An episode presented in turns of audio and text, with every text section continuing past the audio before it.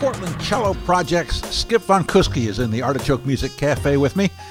That's not the only ensemble he's involved with. He has lots of projects, and after we're done talking, you'll hear a track from the latest album by Groovy Wallpaper, the duo he has with Don Henson. Skip has been pretty busy during the current tribulations. He's been live streaming, recording, and writing, but he misses us as much as we miss him. Face it, we miss being able to be in the same room with live music. That's all there is to it. So let's talk with Skip vonKuske.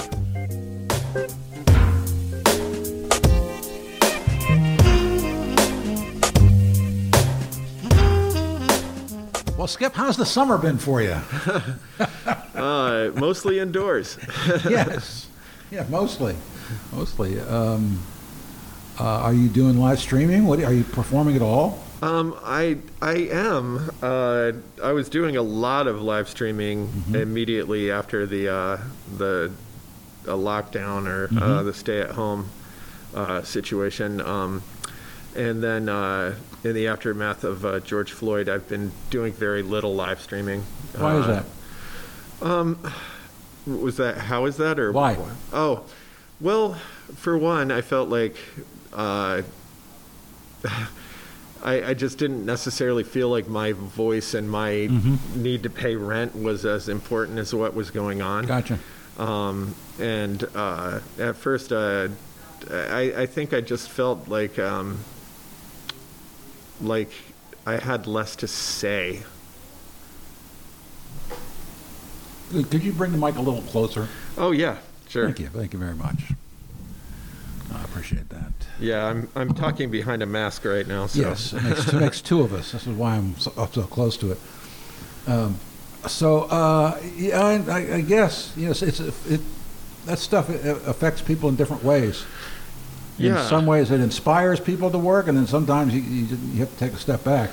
Well, it's odd because the the virus um, mm-hmm. certainly inspired me to to work. Um, really? Yeah, it uh, the lockdown. I, I mean, I suddenly went from uh, you know 250 plus uh, gigs a year to to uh, um, I don't have any more gigs. Yeah. they're yeah, yeah. they're just not there. So um, it it made me want to uh, create to create and to share and to just um, try and uh, give people some sense of normalcy or a chance to breathe, mm-hmm. uh, a chance to mm-hmm. to just take a moment out.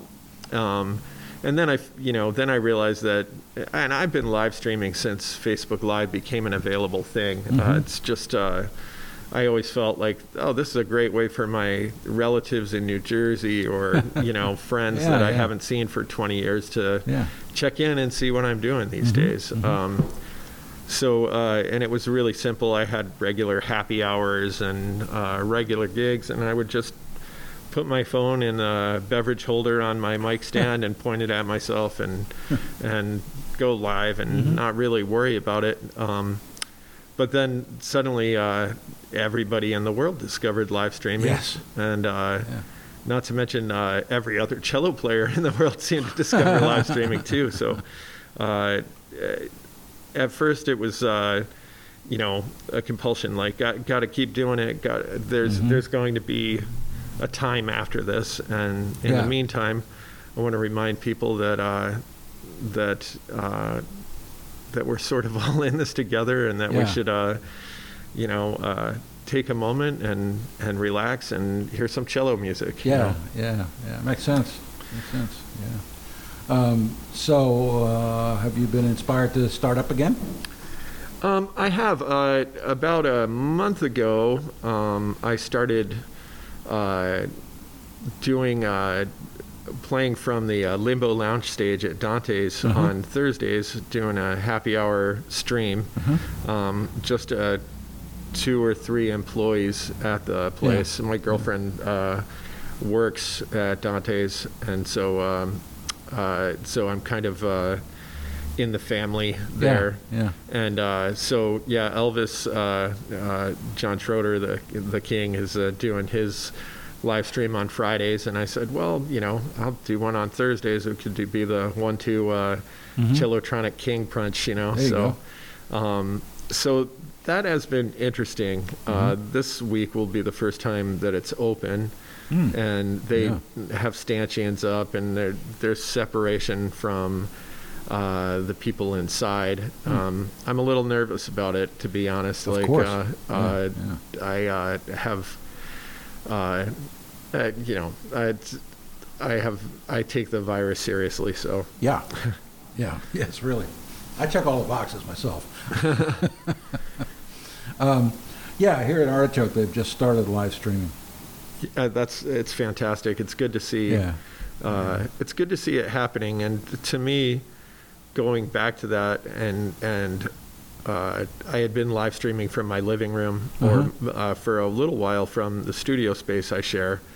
Um, and then when the lockdown happened, I just moved everything out of the studio and created a little uh, recording studio in my bedroom Uh-huh. at home, uh, and have been streaming from in front of my computer screen in my Wow. bedroom. yeah, Uh, but uh, getting back to Dante's, it was like it's going to be so nice to go plug into a PA again. yes, And for people to see that familiar brick wall. yeah, Um, yeah, You may not be able to go to the bar, but the bar can come to you. Was Yes. like kind of my Yeah, uh, thought behind it. So. uh-huh. Um, so it, it's been fun to you know just plug into a PA and uh, and play to no one in the room, which is not terribly dissimilar from the happy hours I did there before the lockdown. Uh, uh, but it, the one thing I, I miss is the constant chiming of the poker machines. That's, uh, I mean, more than uh, the loud talking and, and uh, drinks being poured and Are whatnot. Are they part of the band? Yeah, yeah. It's well, it's because it's part of the atmosphere, you Yeah, know. yeah. Uh, uh, but yeah, so that's been uh, my main thing. And during the lockdown, I have been hired to play uh, a birthday party on Zoom, a birthday Mm-hmm. party in the driveway of someone's house. Yeah. I've played in the backyard of friends. um, and uh, th- I'm very grateful for that. Uh, Mhm. That because largely uh, I don't have another job, so Yeah. like getting hired to do uh, these little one-offs is uh, an important part to just Yeah. eking out some existence and not going uh, deeper uh, on the credit cards and stuff. So Right. um, yeah, so it's been an interesting time. Huh, huh, yeah. Um, I- uh, what's it been like in, you know, uh, uh, being in contact with the other band members? Um, I talked to Don a lot. Mhm. Uh, I talked to Will West a lot, and Mhm. he's out in North Carolina now. Oh, Um, so uh, you know, it's it's it's interesting because uh, there's a an app out there called Acapella. I'm sure Mhm. some people are familiar with, but basically, if you're not uh, working with uh, Adobe Premiere or or Final Cut, it's a way that you can uh, open up separate windows of video mhm. and record parts and send them to each other and create new music or or covers or Yeah. you know what Yeah. whatever you want. Um, and uh, I've done a handful of those with Will uh, in North Carolina, and it's Mhm. just it's been a really cool way to connect and uh, to do some work. Um, on the other hand, uh, uh, a lot of uh, a lot of contact is through email. I um, I've created a a lot of uh, recorded tracks at home for various uh, projects and and uh, and people who I would be playing live with if Yeah. it was Yeah, a, an, a possibility. For instance? Uh, Rob Wynia from Floater. I'm not Uh-huh. sure. Uh, he's uh, he published a book of poetry and created a soundtrack uh, for that can be listened to by itself or that you can read the book with. Wow. Uh, and um, I did uh, a few recordings at his place before things shut down. And uh, shortly thereafter, uh, we were sending things back and forth Mhm. through uh, Google Drive files. Mhm. And um, uh, he actually purchased a, uh, a uh, Scarlett uh, interface for me to um, have the preamp necessary to plug in and record in Logic at home. Wow. What's interesting to me is I've been I've been recording and in, in recording studios since the '80s.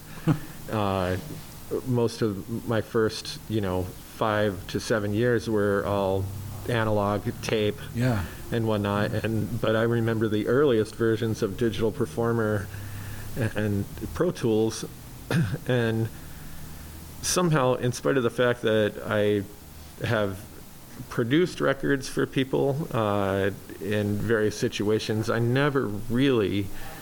Uh, I, I never got beyond the rudimentary abilities of an engineer. You Mm. know, like I Mhm. was like, I went four track and then I let engineers and studio professionals do the work for me of recording. Mm-hmm. Um, but nothing like being stuck at home for you to Yeah. learn a new skill. So, so I know. I, I, I have to make my, my radio, my KMHD radio show at home now. Yeah, and and You know. you figured out how to do it. Yeah. Yeah. Just it's pretty simple stuff. It's just Audacity and laying, laying Sure. music and, and, and voicers in, but still. you know. Sure. The, the the necessity is uh, is you know it's it seems like the home recordist thing started out as a uh, well it's a lot cheaper for me to do this at home than it is to Yeah. go to a professional Yeah. um, and then now it's more like well if I don't do it for myself at home it's just not going to get done Yeah. uh, Still, there's nothing like going to a recording studio. Oh no, and There's nothing like and there's no replacing a set Right. of ears and and a set of hands. A Bob that- Stark or somebody like that. Oh you yeah, know, or you can't- Larry and yeah. uh, d- on and on. I mean, Yeah, uh, yeah. so I remember. I remember one time I was working for an ad agency, and we went to New York to make to record commercials, and it was in the Columbia Studios, where, you know, Monk had recorded and Miles Davis had recorded, and it's just amazing being, you know, being in, in, in, a room that has has like held all those things, you know. True enough. Yeah. True enough. Well, it's like it's like Billy Oskay, just that, that board of his that, that Aretha Franklin's gone through, and Santana and all those people, you know. Uh, just- those gold records on the wall. Yeah, yeah, yeah, yeah. Um, but there's nothing like a. Uh, of course, for me, is, is uh, I don't I don't miss um, a, uh, a a live audience because there's no live audience on the on the radio.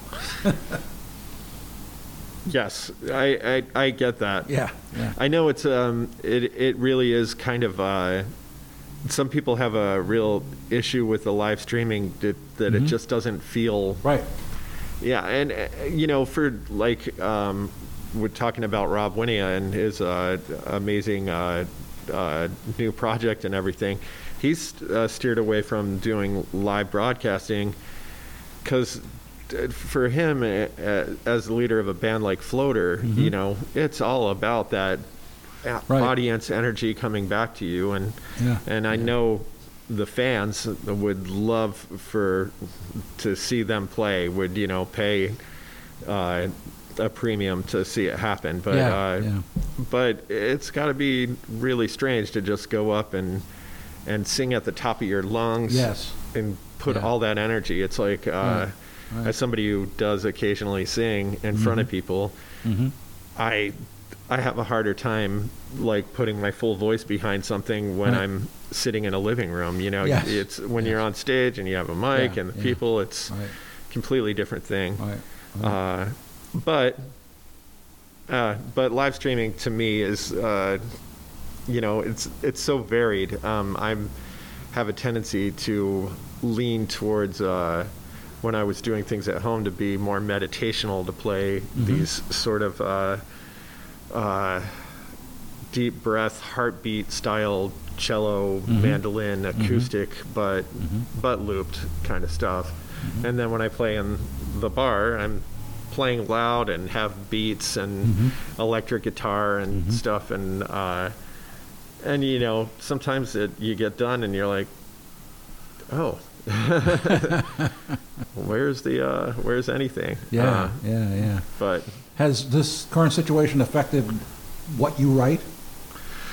Um, God, it's so hard to say current situation because there there's current situation upon current situation. Yes, yes. In this day and age, so uh, I, It's a triple threat. you know, I, I kind of came into January of this year, 2020, uh, with a renewed um, songwriting push. I was, uh, but I was writing. Uh, I would, I would uh, take my girlfriend to work in the morning to Dante's, c where she would uh, do the books and and uh, the various things that uh, that she does there. And I would sit at the bar before it opened with a notebook, and uh, and I would write until I had a concept or the semblance of a song, uh, and then I'd go home and and maybe uh, play some music to it. But uh, essentially, so in January, I wrote a, a song called uh, "Orange Is," and uh, it was just about the impeachment trial. Yeah, you know. yeah, yeah. Um, I also wrote Trump songs Trying that to say origins?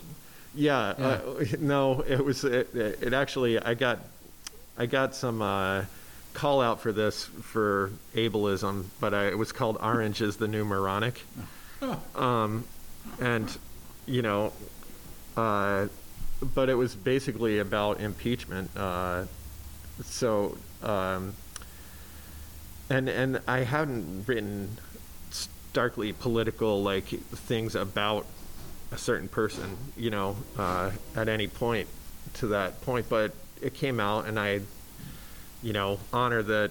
Hey, that's what was on my mind that day. I, I would write things about um, just basically observations of Third and Burnside because Yeah, uh, yeah. I'd be down there and I'd see, you know, uh, the uh, the touched, the Mhm. the houseless, the day drinkers, um, and everybody's got a story. So you know, Yeah. I'd sort of make a story, an observation of what Mhm. I was seeing. Mhm. Um, then, uh, then as COVID started to come in, I started writing about that and about uh, staying staying uh, in touch without touching, and uh, Yeah. I found that to Yeah. be like really inspiring. Mhm. Uh, so at this point, though, I, I I haven't been compelled to write uh, in in this current situation of uh, of Black Lives Matter, uh, defund the police, uh, um, recognizing white privilege, uh, and uh, and um, yesterday was like maybe one of the first times I really addressed it because now I'm I'm kind of like fixated on the idea of um, of I wrote the word down and I can't think of it right now. Right. Um, It'll come back. yeah, um, I- you know, willful ignorance. It's Yeah. that's Right. you know, that seems to be something worth uh, You're investigating. talking about people who, who won't wear a mask. Well, I'll talk about For people that won't wear that. There's that. Yeah. Yeah, won't wear a mask. Uh, uh, will support uh, support the current administration. Right. Uh, will willfully ignore the fact that something's been wrong with policing for a long Mhm. time, Mhm. uh, and that uh, people that I respect and love that uh, okay here here's what it, it's really been hitting me recently that I believed I, I've believed and as far as conscious racism I let that I let it go or believe that I didn't have it Mhm. um, but in light of recent events, I've become aware that there's an unconscious racism that just that it's hard is really hard to see from from my perspective as a, a white male Mhm. uh, who's poor and has issues and uh, and everything, but you just when you start peeling back the layers, you see all the times that you've gotten preferential treatment, Oh, sure. um, and that you've just kind of accepted. Wow, I got lucky that time, Yeah.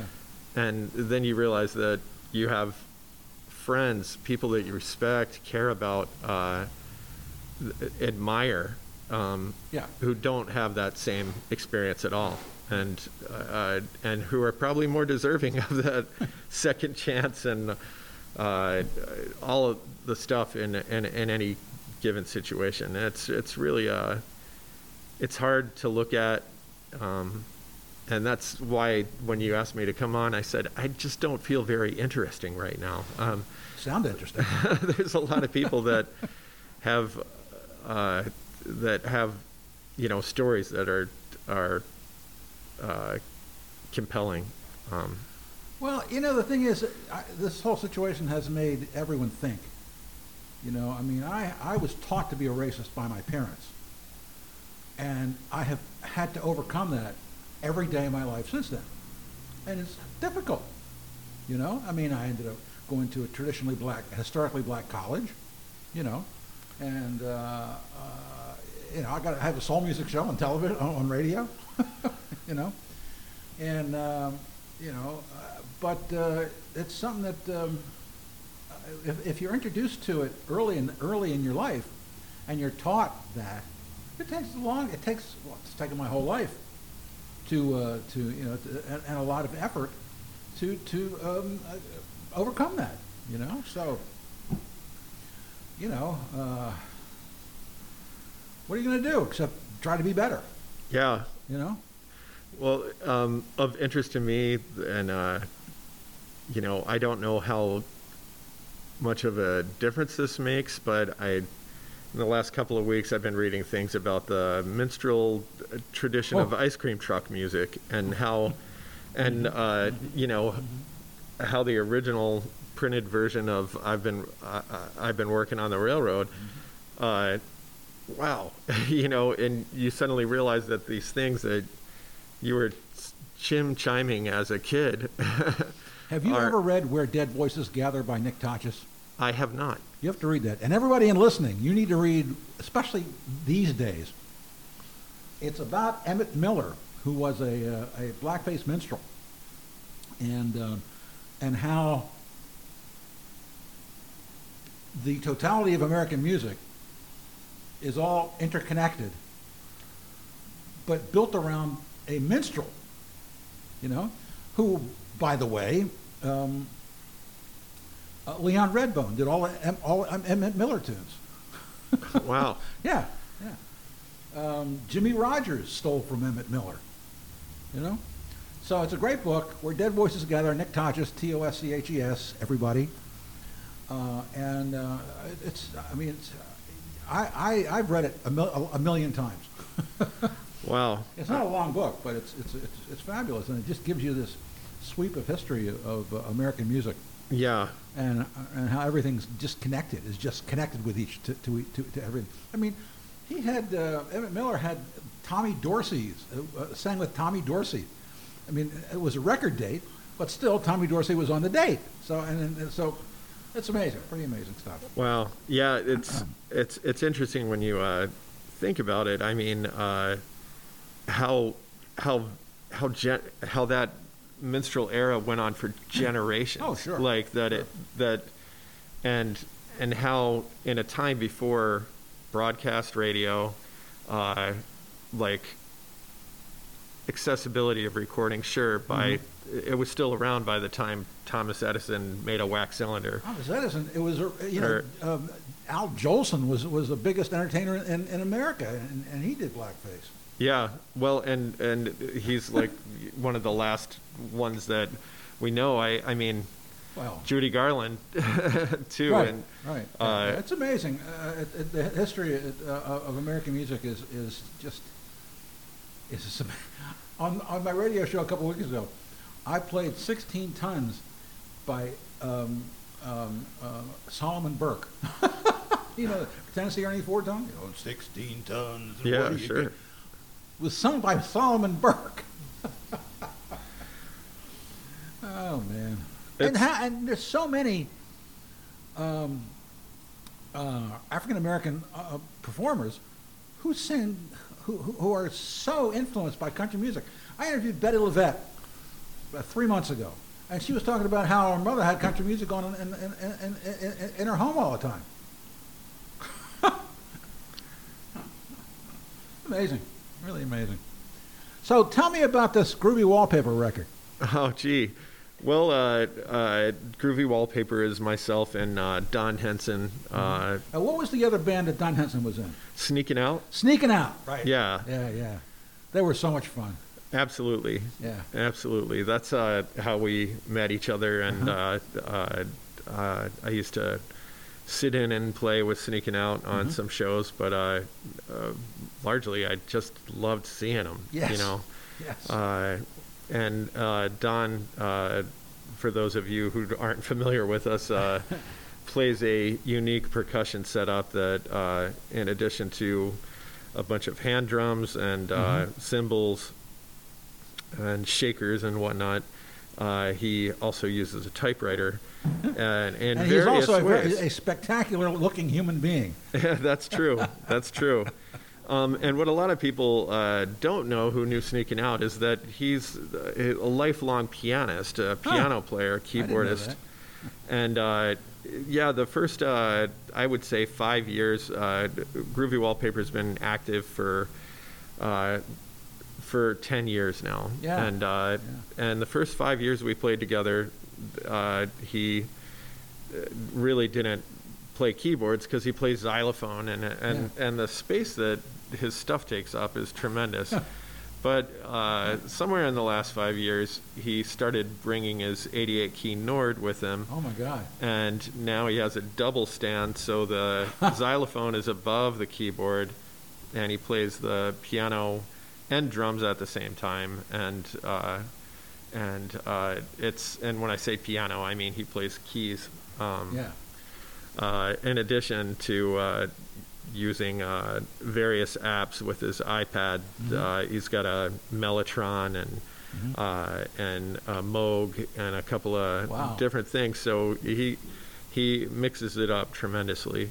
Uh, but we we uh, recorded an album uh, that started our, our follow up album. Uh, we put our first album out three months after we formed Uh huh. um, and back in 2010. Uh, and uh, Ten years later, still going strong. 10 years later, yeah.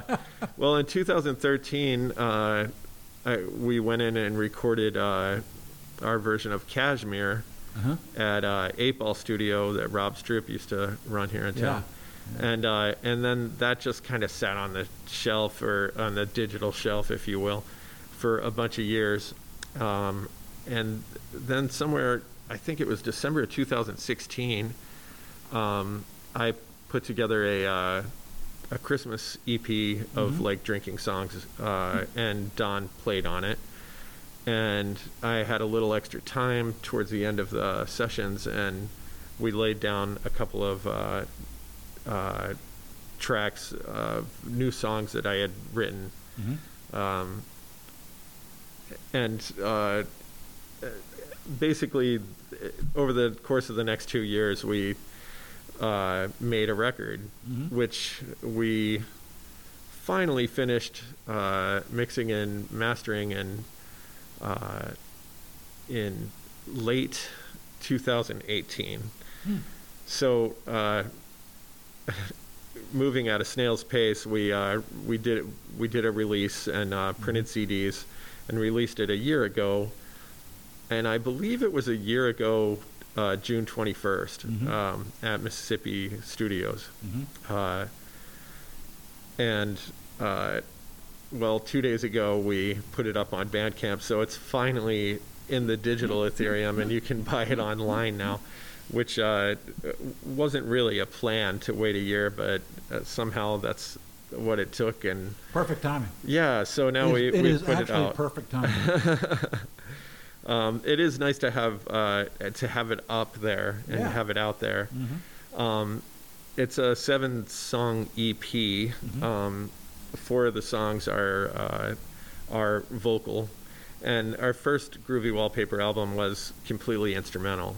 So, uh, and I, I had I wrote a lot of songs in my 20s, um, Mhm. and then spent a lot of years not writing lyrics and writing songs per Mhm. se. Uh, and so uh, when this came up, I was like, well, it's groovy wallpaper. I don't know if I, you know, if singing is really a part of what we are. So uh, we released uh, as two EPs on our Bandcamp. So one is uh, an entirely instrumental version of the album, Huh. and the other one is uh, the way it was originally conceived, which is uh, the four lyrical songs and the three um, uh, instrumental songs. But you're groovy wallpaper. You can do anything. Uh, we can, Yeah. as long as it as long as it uh, covers the wall. Yeah. and it's groovy. yeah, that's a that's that's a thing. So you're you play you play cello and what else? And sing and, and Uh, I else? play cello, mandolin, Mhm. uh, guitar, um, banjo, Mhm. uh, and and sing uh, on the record. Uh, we also brought in David Langanis to play uh, lead guitar, um, uh, an extra guitar, and Rob Wynia to play bass. Uh-huh. Uh, and uh, Paul Brainard played pedal steel on one song. That's great. And what, what uh, a guy. yeah, he's fantastic. Uh, and you know, it the song just it screamed pedal steel to me. Like when I wrote Yeah. it, uh, it's it's kind of a a gospel um, hmm style song. Yeah. Uh, not that the vocals would necessarily make you feel that way, but the the uh, the upright piano sound on it Uh-huh. and uh, just it feels like a gospel, a modern gospel, if you will. How many instruments do you own? Approximately. Uh, let's see. I have three guitars, Yeah. three mandolins, That's six. tagged them on, two cellos, That's eight. uh, small keyboard, uh, all the software in- instruments. Uh, yeah, yeah, probably like nine. They're spread out all over. Do you play every day? Um, almost. Yeah. Yeah. Uh, yeah, pretty much. What do you find yourself picking up more? Which what instrument do you find that you find yourself picking up more? Oh, honestly, like the mandolin. Really? yeah. Um, Well, uh, you know, I've been playing the cello for 43 years, I think, at this point. Maybe it's 44. uh, uh, started in 76, so yeah, Yeah. 44. Um, and I like to, uh, I like to walk. That's kind of like my exercise of choice is Yeah. get some steps in. Yeah. And oftentimes, if the weather's right, um, not too hot, or I'm not going to listen to a podcast, I uh, I pick up the mandolin because I can walk with it. Oh yeah. And Yeah, after yeah, yeah. you know a lifetime tethered to a chair by one instrument, it's great to have something that uh, that you can just pick and grin while like you're walking. Woody Allen in the marching band. Yeah, yeah, exactly. uh, yeah, so uh, I, mandolin is definitely uh, a, a walking around instrument. Yeah. Uh, um, the cello is what I'm primarily doing because I'm I'm working on multiple projects at any given time to record, and most of Uh-huh. the time people are hiring me to record cello. Mhm. Um, and if it's a, a, a thing where I'm creating a soundtrack, then I, uh, guitar might be the main instrument I use. Uh, and certainly when I'm writing a song, guitar is the main thing I play. Um, the last cello that you bought is that is that the one you use primarily? It's not the last one I bought. It's it's Oh. actually the instrument I've had the longest of Really? any instrument that I have. Uh, yeah, it's uh, it's to me Mhm. and uh, a nice Italian cello that I uh, uh, that I bought from an instrument uh, dealer in Philadelphia in 1984. Wow. Um, it was made in 1982 Mm-hmm. and it was the third or fourth cello that I had. But the first, uh, the earlier ones I had also bought from that instrument maker, and uh, got higher trade-in value as they as as I came back to trade them in. He'd Yeah. trade them in for more than the original price and apply that to the next thing. So I happened to get into a modern Italian cello Mhm. uh, in 1984, and Wow. uh, yeah, and I love it. I've had five other cellos since then, uh, but it's the one that I use primarily for everything. Huh. Now, stop me if I've, if I've said this to you before, and audience, shut up if you, if you heard this before. Uh, but I, w- I was talking with Zoe Keating one time, and she said that she had had cello that she had had since, since she was a teenager, but she needed another cello. And she said finding another cello was like finding an, a new boyfriend. It it can be. uh, I mean, yeah. Uh, to, I, I wouldn't want to break up with this cello. I, I but you know, uh, honestly, I don't over overly sentimentalize it. Uh-huh. Um, It's just there's no way that I could afford something that is as good as what I have. Uh, um, yeah, makes sense. uh, yeah, I mean, even though, uh, even though its its value monetarily is is subjective. I mean, it's Yeah. uh, you know, uh, it's yeah. It for me to find something that would project as nicely that has the qualities of being uh, a modern Italian instrument that throws sound a certain Uh-huh. length and has Uh-huh. uh, what it does, I'd I'd be, you know, in the five figure range and and somewhere between thirty and forty thousand dollars, Uh-huh. unless I was completely lucky and somebody bequeathed me with, you know, an instrument for Yeah. a song, you know. But like I say, it's kind of uh, you know, I can't just put a, in the paper cello for sale, thirty grand, you know, like uh, I'd have to take it to somebody who Yeah. who Yeah. works in the market and could put it in the hands of people who Mm-hmm. are looking for an instrument in that price range, Mhm. et cetera, and so forth.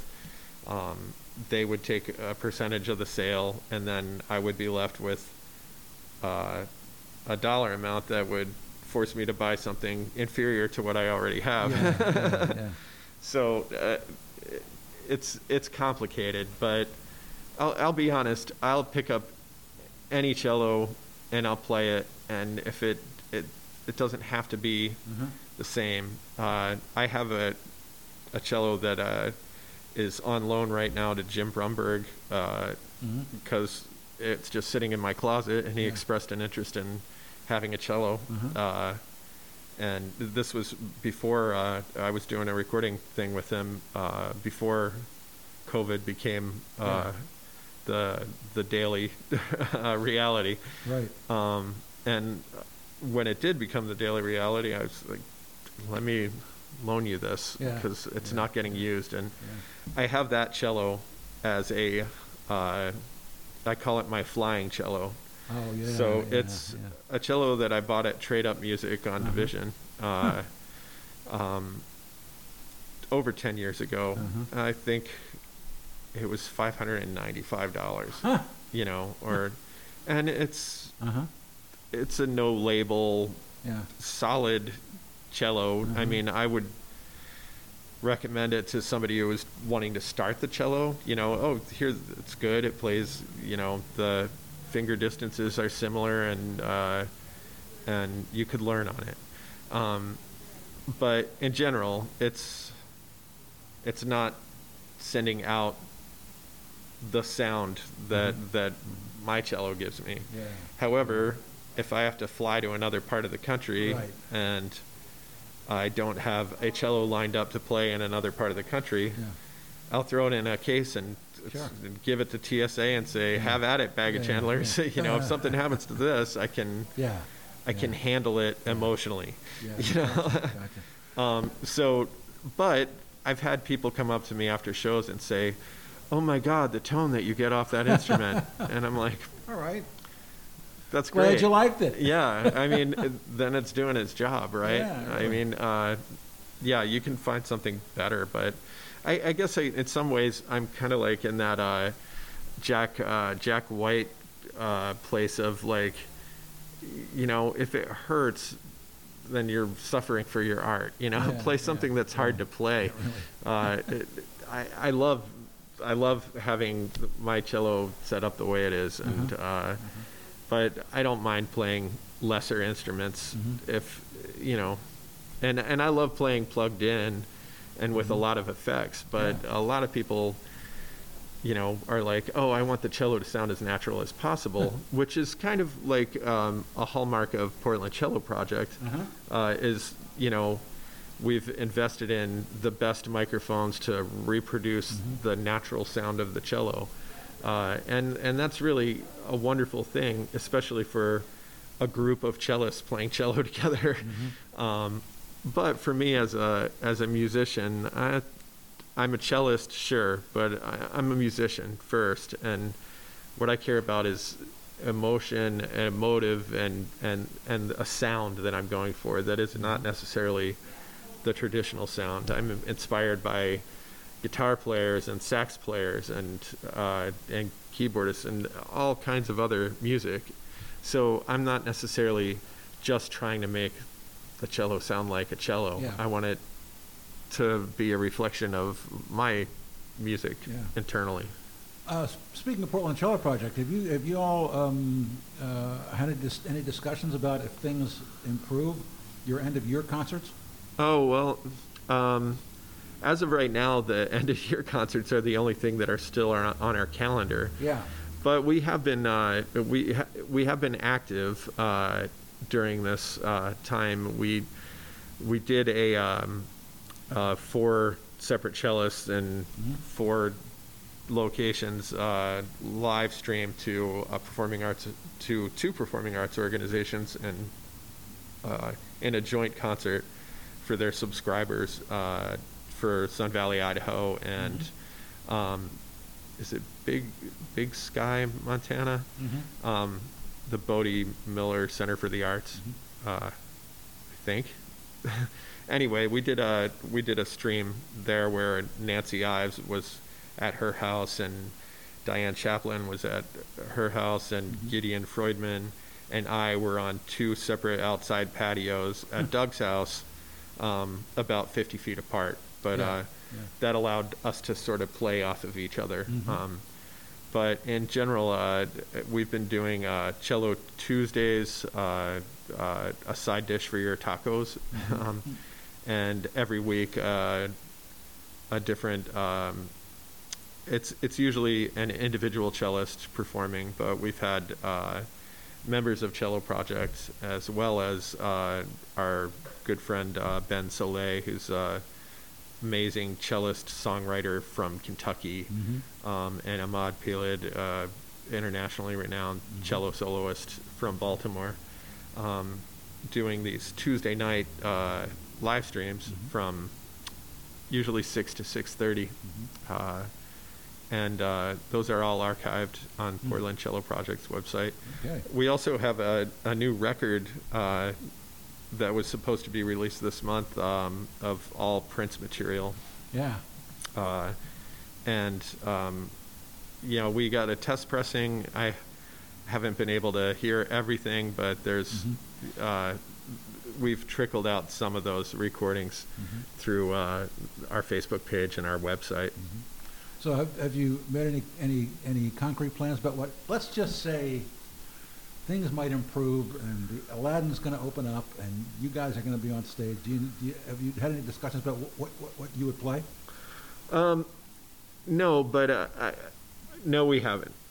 no, we haven't. But that's uh, really less my department. Um, I I do know that we had uh, around the holidays uh, planned for a Revolution Hall show, but Ah, mhm. we we had planned on releasing the Prince record at the end of May, Yeah. uh, and we've we have been uh, sidelined and probably not played about thirty some dates since this all happened. Um, so we had a we had a plan, uh, but plans change, and Yeah, and, uh, life has changed a little bit. So a little bit. yeah, Well, listen, um, thanks for coming in. I appreciate it. Oh, it's my pleasure. And, uh, and here at Artichoke, uh, we're uh, more than six feet apart, and everybody gets their temperature taken, and we're, mar- we're wearing masks. Okay. My temperature is actually uh, 0.4 below what I thought, and I came in out of the sun, so I kind of expected it to be high, but uh, yeah, I guess 98.6 is just a rough thing and not the actual standard of everybody's body temperature. So. Well, let's go out with um, uh, uh, uh, a track from uh, the Groovy Wallpaper album. What is the name of the Groovy Wallpaper album? The name of the Groovy Wallpaper album is Afterthought. Okay. And uh, if you do buy the CD off of Bandcamp, it comes with uh, the instrumental versions as well as the the seven songs that that that make up the album the way mm-hmm. that it was originally uh, intended. Um, but also, we have digital versions, and we have one that's called Afterthought. That's mm-hmm. the songs with the lyrics, and then Afterthought Mute, which is the instrumental version gotcha. of those. Songs. What would you like us to play now? Um, I think. Uh, I think I'd like you to play viruses. uh, I'm, okay. I was kind of torn, uh, but uh, I recommend anybody uh, feel free to, to check out the album. And uh, "Trip Around the Sun" was the other song that I thought of, but um, I'm going to send them both to you. Okay. So. well, listen, thanks for coming in. Appreciate it. Always great to see you. Yeah, likewise. So next time, let's be under better better circumstances, huh? Uh, let's let's make those better circumstances happen. Really. Thanks. Thanks so much.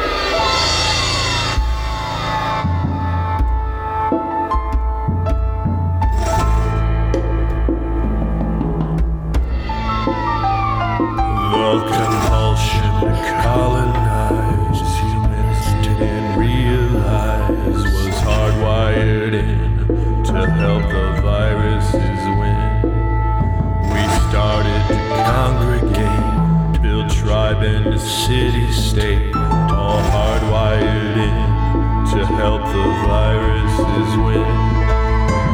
We move from place to place, expanding the human race. We moved into Europe and some.